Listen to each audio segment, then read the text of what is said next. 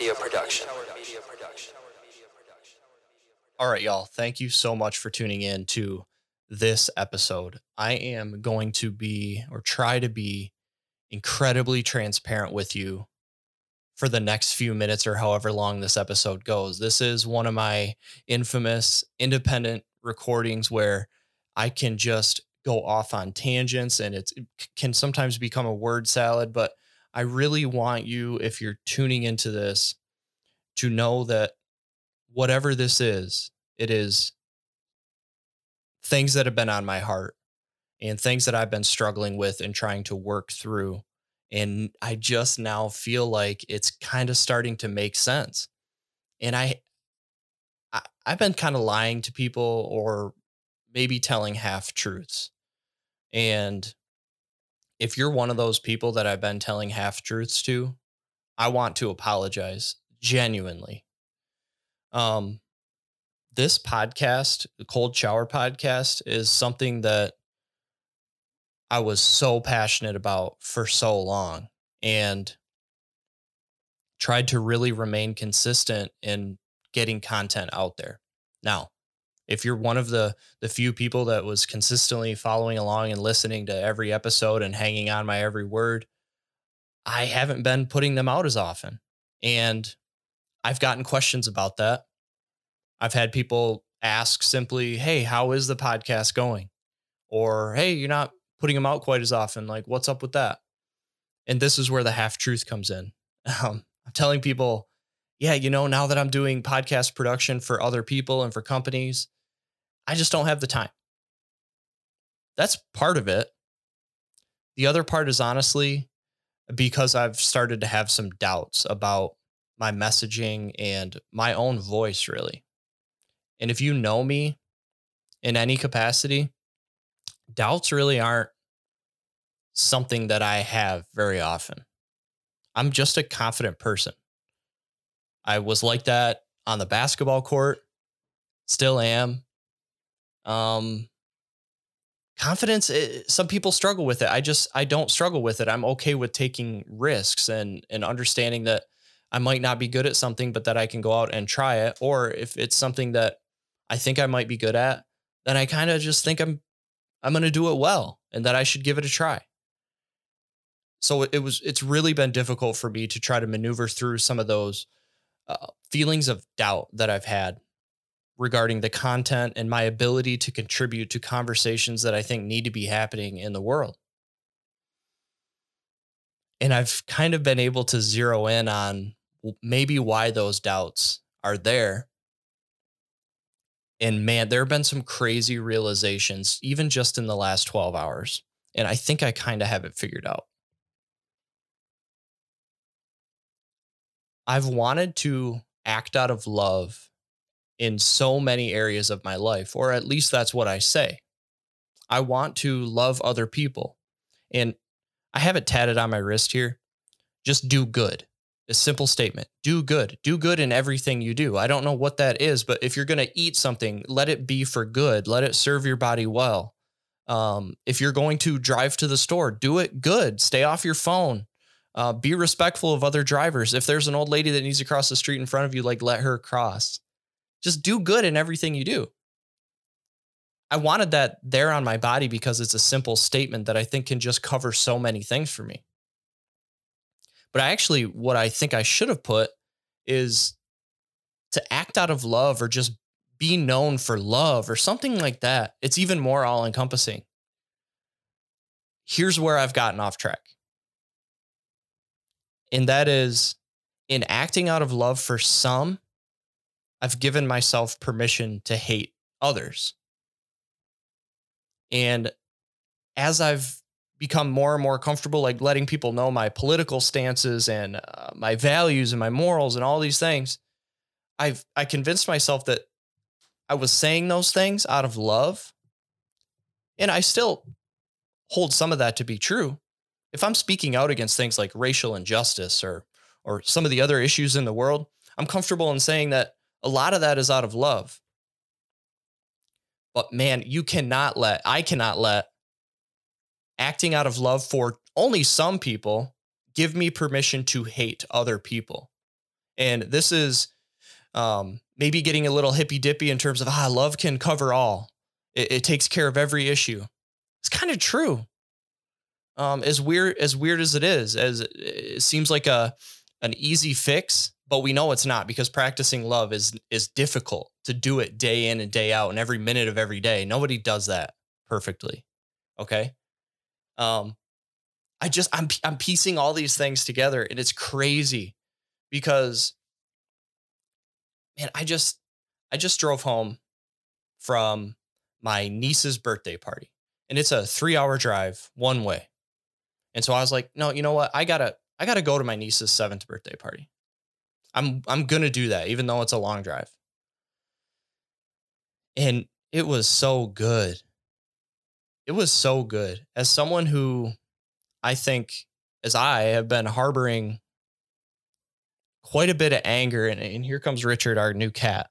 He doesn't know the, the etiquette behind when I'm recording. You might hear him in the background. Is that it was, it was good for me. I've been angry for the last few years, and I know that so much of it is tied into my politics and my beliefs and my morals. And those are all, like, those can be really important things. But man, it was weighing on me so heavy, because part of taking on certain identities and believing certain things, it almost seems like the world is saying, yeah, do that. But in order to do that, you got to hate some people. You have to hate people that disagree with you.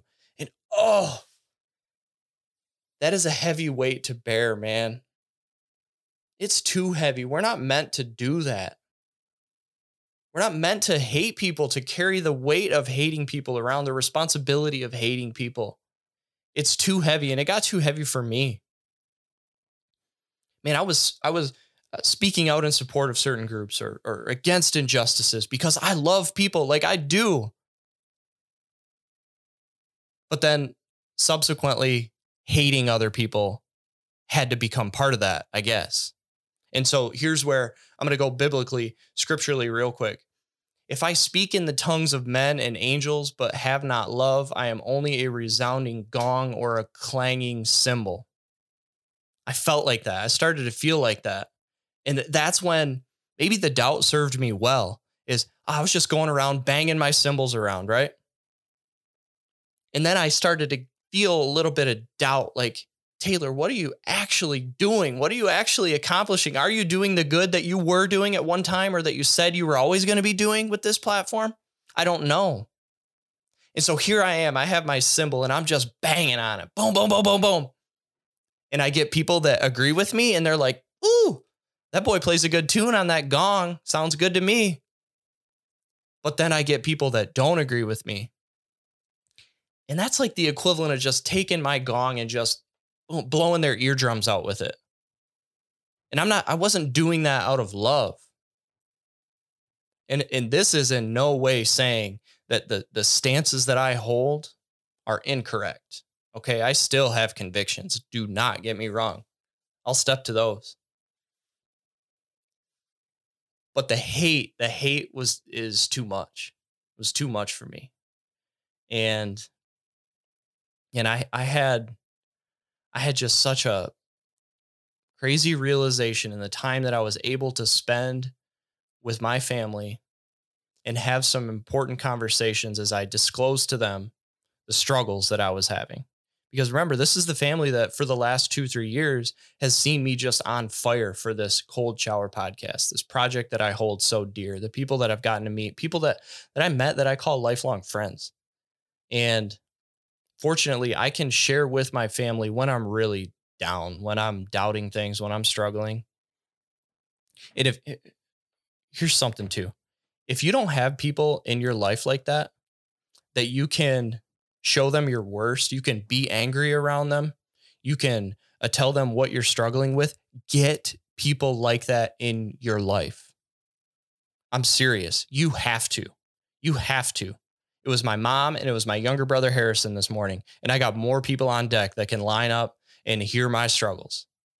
And I am, I thank God for that. Okay. If you don't have people like that, find them. I'm serious. You go out into the world and you just be as open as you can. Okay. Tear open your chest, be yourself. Talk about the things that hurt you, the things that you love, the things you're passionate about.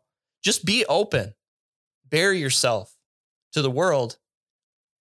And man, you're going to scare a lot of people away. They're going to run. They're going to hightail it out of there. And that's cool. They're not the ones for you.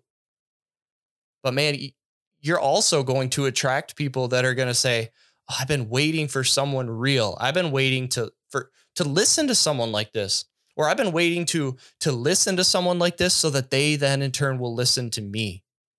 And I'm so fortunate that I have people like that. So this was another aside.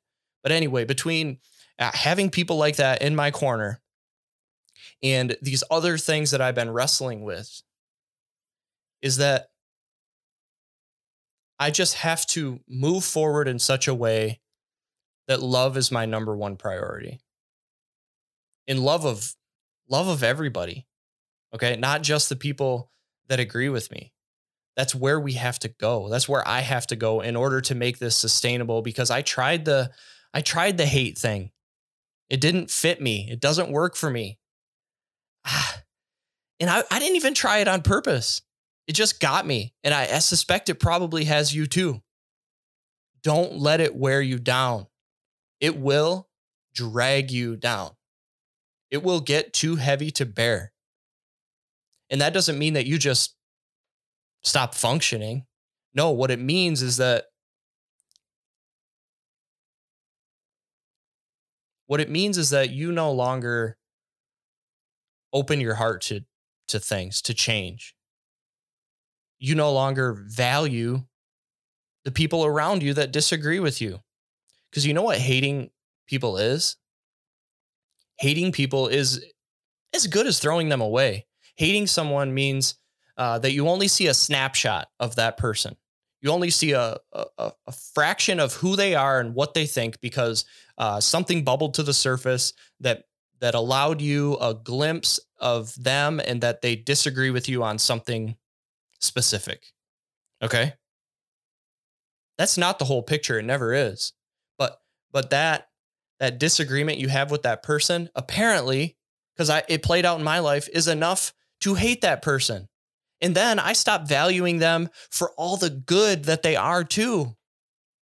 Like, how many times do we see that play out? How many how many times do we see uh, a drug addicted son or a daughter just putting their parents through absolute hell? And we look at that situation, we're like, man, mom and dad, they got to cut those people off. They have to they have to say no more and just just cut them off. Get them out of their lives because they're they're too much of a burden. Man, there's different ways to go around that, about that. I, I get it. Like, sometimes you have to, uh, you have to necessitate that disconnect. Okay. But we see in those examples how difficult that is. And that's because when we truly know someone, when we have truly loved someone, then those difficulties don't wedge themselves in and lead to a hatred quite as easily. And that's why that mom and that's why that dad, who have loved that drug addicted son or daughter since they were a kid, hangs on a lot longer than we can from the outside looking in. And I want to get back to that. Now, I don't want to subject myself to unnecessary guilt and heartbreak. Of course not. But it's necessary to love people. And that's not always easy, like I said before. So, when in our lives are we just clanging this gong because we think it's the right thing that we should be doing? And all we're doing is just making unnecessary noise that's only music to some people's ears. And it's a punishment to everybody else, and it's a punishment to yourself. That's where I've been. And I am just, I was driving home again from this trip to the east side of the state. And I think God knew what I needed this weekend or something, because, man, I was I was watching my seven-year-old niece just open her presents. Here's this seven-year-old that is opening these gifts and smiling and just interacting with all the people that are there to, to show support because it's her seventh birthday. And I see this little girl that is just exuding nothing but love. She does. She would not want to be anywhere else in the world. other than opening presents surrounded by family, right? That's all she felt in that moment was love. She was exuding love to others, and she was feeling the love from others. And then in that same room, I see my other younger niece, Layla, who has achondroplasia, which is a form of dwarfism. And she is so small. If you ask the world, she's too small. The world isn't made for her. Yet, you go to little Layla, and she just wraps her tiny little arms right around your neck and holds them there for as long as you need. Like, dude, I got in the habit of just asking her for a hug every couple of minutes because I think she knew I needed them. That was love. And like, for her, hurt and anger and frustration, it's going to come later. It's going to come when when she can finally be old enough to understand that the world views her differently. And that, man, that breaks my heart to think about that. But I want to remember the moment this weekend where little Layla knew nothing but love. She exuded nothing but love. And so here I am, and I'm, whew, I'm getting all softened up by my nieces. Just, just feeling so grateful for the moments that I was able to spend with them, as well as the rest of my family. Because I told you, my family's in my corner, man, in a way that I wish other people's was. And then this morning I wake up. My little brother is like, hey, he said this to me last night. He's like, hey, eight fifteen, I'm going to be down in mom and dad's kitchen. Meet me there. I have no idea what he's thinking. He just want, he wants to meet because we've gotten in the habit of when I'm at my mom and dad's and he's there and whoever else is there, your boy's going to get a cup of coffee and he's going to sit at the table and have a conversation with whoever's there. And unfortunately, the last couple of years, a lot of those conversations, there's been good accomplished, but they saw me like at my worst where, man, I'm, I'm hating people because I'm so frustrated with people. And I'm only frustrated with certain aspects of those people because I'm not taking the time to appreciate them for everything else that they are. Yet I want people to extend that grace to me. It's crazy. It's crazy how we do that. Hey, you have this one thing that I've deemed a flaw, and so I hate everything that you are. But don't do that to me. I am imperfect, but I'm imperfect in all the best ways. In fact, when I'm imperfect, it's kind of endearing. When I'm imperfect, it's a learning experience. So if you just bear with me, give me a little bit of grace, I'll, I'll be better tomorrow, and you can love me even more than you already love me or should be loving me. It's wild how we do that, man. I don't get it. I don't want to do that. I don't want to be like that. And so here I was this morning, just talking with my mom, talking with my younger brother, telling them about these doubts that I had experienced and that I didn't, I didn't want to talk anymore. All I wanted to do was just sit in my vitriol. And they just gave me some some things that they'd noticed, some sound advice saying, Taylor, you have to just, you have to get back to the point where you're, you're having fun with it, where you're presenting content in a way that, that maybe isn't an attack. And listen, I know some of you might be listening to my stuff and, and being like, eh, you're not really like attacking. Sure. Maybe I'm not attacking in the way that you see like on the mainstream media, the Fox News, the C N N, with all their special ways that they frame some of these cultural issues. No, I I thank God that I don't attack people in those ways, okay? Or Twitter. I really, I haven't gotten to that point, but for some reason, for as uh, innocent as it might look from the outside in, I was getting like rotting from the inside. And it's crazy. Like, a lot of you were probably like, I had no idea. Yeah, because I did a damn good job of hiding it. Like I said, I was telling half truths. I was telling you what I thought you wanted to hear about why my content hasn't been so consistent because I was too worn out. Weight was getting too heavy. And so I have this conversation with my mom and my brother, and it gets the wheels turning. The wheels were always turning. I always got random stuff rattling around in my head, but it got them turning in different directions. It was like, I don't know, like they added some something to the wheel turn. It was making it a little bit smoother. I wasn't quite there yet. It wasn't going around in the revolutions in the way that I wanted, but it was closer. And then I'm driving in the car. I have three hours on the way home. And love just kept popping up. And I know this is redundant. I don't care because love is important. And practicing love is important. And it just hit me. It hit me like out of nowhere. Like I had never considered it, even though love is a, probably a word that I use multiple times a day, every day.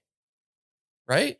And maybe that's the problem. It got saturated and it becomes a word rather than an action. I don't know.